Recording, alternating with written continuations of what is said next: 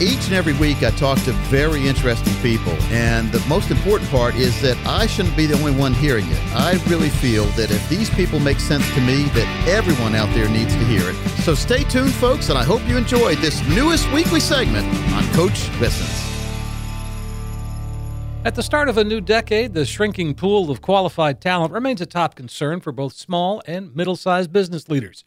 Nearly half of mid sized business leaders and nearly a third of small business owners list finding candidates with the right skills as one of their top challenges.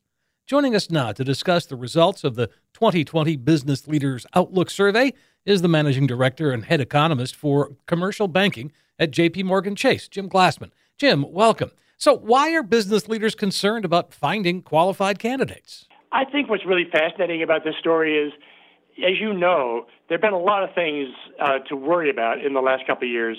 And the market was taken aback by all this talk about recession, uh, tariffs, trade war with China, Brexit issues. And you know, today another version yet. There's always this, there's always something to worry about. And yet, when you when you when you survey um, business leaders, what you find is they're able to distinguish between the noise in the air and what's really going on on the ground. So, what I find telling about all this is that they're still really optimistic about their own circumstances, and the things that they tell you are a challenge, like finding workers. Um, that that's they're only expressing that because they're trying to grow, and you can't grow without the people. So they, this has really popped up to be the top issue in the last couple of years. And I think the reason they're running into this, frankly, is not much of a mystery. Unemployment has come down. We're at three and a half percent, the lowest since we've been in, say, 1969 in the fall. All, all those pockets of hidden unemployment. Uh, people who work part time, they're counted as employed. They're not counted as unemployed. Young people who give up and just disappear because they can't find something, they disappear from the statistics. They're not in unemployment. Well, that, that all is back to normal. So it's not surprising to me watching the national trends that companies are telling us they're having a harder time to find people because the unemployment is very low, and most people who want a job have already got one. And then, you know, at the same time, um, the workforce isn't growing as fast as it used to because you've got a lot of baby boomers that are moving to retirement. So the natural growth of the workforce is slowed down and yet we've got all this work we want to do, but we just don't have the people for it. That that tells you there's a lot of promise if companies can figure out how to get around this. And there are little things you can do. You can't grow people, but you can figure out how to get more out of them. And getting more out of them means helping to encourage them to be more loyal, help them learn new skills, um, better pay, better benefits. Those are all good things for workers. And is that happening? You're, you're seeing, you know, if you look at the national trends, you're seeing that um, average hourly earnings are growing twice as fast as inflation. If you ask an economist what would be normal, we'll, we'll tell you this is starting to look real normal. This is what workers should be seeing. And when when we look at our survey, the respondents tell us they are they are planning to boost compensation. They are you know, boosting benefits. There's little things, not as not as many are talking about allowing work from home, remote connect um, better, you know, benefits away from traditional compensation packages. So that's beginning to happen, and you see it in the national numbers as well. And so I work with a lot of the financial advisors, and we're talking about retirement, and, and you talked about baby boomers leaving the market. But what about the baby boomer that wants to, to still work? Is there is there a place for them? Yeah, I mean, they want to do it, they can. What what I think um, it's sort of natural though. When you get to a certain age, you want to move on to other things. So, you know, what's interesting to me, I mean, you, you do find when you take a, there are more 55 year olds working in the market than maybe a few decades ago, but the picture isn't all that different. I mean, when, when you look at the uh, work habits of people today, we all, you get out of college, turn 22, about 80% of us go into the job market, and it stays that way until you get to be about 55, and then things start drifting off. If you compare that picture with what it was 50 years ago, it really isn't all that different. I mean, there are there are bigger challenges, and people live better and they live longer, and maybe they've got more financial burdens and responsibilities, so they want to stay on the job longer. But you're not seeing big changes in that. So you know what we're despite the you know there are some that are staying on the job longer, but you're still seeing an awful lot of people moving off to retirement.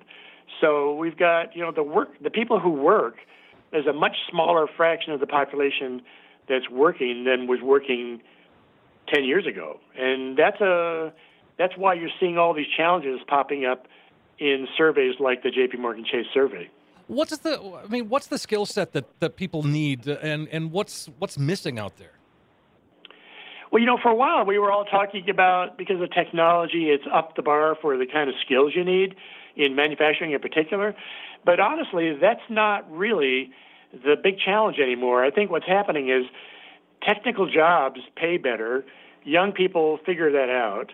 They're getting more and more of them are going through these training programs at community colleges and, and universities that are reconfiguring some of their programs. The the real challenges are really kind of all over the map. Um, it's it's across the board, all, all over the all over the country, across all industries. And so when you look at, for example, the government survey of job openings, the Bureau of Labor Statistics tells us that there's 7.3 million job listings that can't be filled. And when you look at what industries are behind it, it's every single industry. Well, that tells you this is more about just people are moving on. They're, you know, it's the demographics. It's not so much the nature, the the job skills of Pacific, you know, jobs have gotten more demanding. Um, they're always demanding, but there's an awful lot of jobs. We just need human beings in those jobs to actually do the work. And that's the problem. That's the problem. You can't grow people that quickly. so this is not the first year the survey's been done. I mean, you've been doing this for ten years. Uh, are right. there, are there trends over the ten years that you've seen change? Yeah, you know, initially everybody was very super cautious, kind of worried about the outlook, not so sure there was a real recovery, and you never heard about job skills and um, can't find people. That that is a story that really began to emerge several years ago, and it's just gotten more and more focus in our survey. So yeah, it's the evolution of the findings in our survey kind of match to me what I see going on in the national trends. And it's what you expect to see when the economy gets back on its feet and unemployment is low. And um, there's a lot of work to do. And when you have demographics kind of holding us back. So, with 10,000 baby boomers turning 65 every day and there's no end in sight there, I mean, is the workforce just going to continue to shrink? It's not really shrinking, it's just growing more slowly. Let me give you an example. Until about 10 years ago, the number of people who are 16 years of age to 70 was growing about 200,000 a month. And then over the last 10 years, with people retiring, what's happening is it's not shrinking, it's just slowing down. So the number of people who are 16 to 70 is now growing about 50,000 a month. That is a huge change. It, it's not a it's not a contraction in the workforce, but it's a real dramatic slowdown. And relative, you know, when you have a U.S. economy that's strong again, and there's work to do, and you've got a global economy. Our partners are actually doing the same thing. We just don't have the same number of people to accomplish the kind of work that we could do. It just tells you how much opportunity is lost by not, you know, by not being able to find people to fill these jobs. So, besides increasing compensation, what can a small or medium-sized business owner do to, you know, sort of solve that problem and get people in the door? You know, I think what what I, what you often hear young people want, you know, you, everybody wants to feel proud of the company they work for. So building a culture is an important part of that. Um, I think uh, offering ways of helping people get different skills for maybe better paying jobs within the company. You know, we all we all go into a company in our first job. We don't we have no idea what what most of the job opportunities are out there. So I think once you get into a company, people have discovered that there might be other things they want to do and I think companies that know how to give you that opportunity are going to generate more loyalty and do a better job retaining people. So I mean, and there there are other little things you can do. I think we're finding in, in this era there's a lot you can do on the innovation front, and that's what companies are. They they do embrace that, and they're trying to figure out how to be more efficient. You see this even in the quick service business, um, the food businesses. Uh, there's a lot of things you can do with technology if you don't have the people. Go to any airport, you kind of see this story playing out. The the corporate culture thing, that's a big deal, isn't it? I mean, people really do want to feel like they're they're they're comfortable where they are, that they're taken care of, that they're appreciated. And is that something that that you're seeing and, and how can somebody do that? Yeah, I think, and it's particularly valuable to young people. Um, you know, they, when, you know, you want you want balance, but you also want to feel proud of the company you're at. I think it's um, that that's that's the job of creative management. They've got to figure out how do you create a value system that um, people are comfortable with, that they feel proud of. Um, it's a it's a big job, and it's an important job. I think it's an important part of making people feel like they they they're they're proud of being at, uh, an employee for that company. That could be a job in and of itself. Yeah, creating that culture yep. or helping to create yeah. that culture. So, uh, Jim, yep. what, what's the big biggest takeaway from all this? What do you think?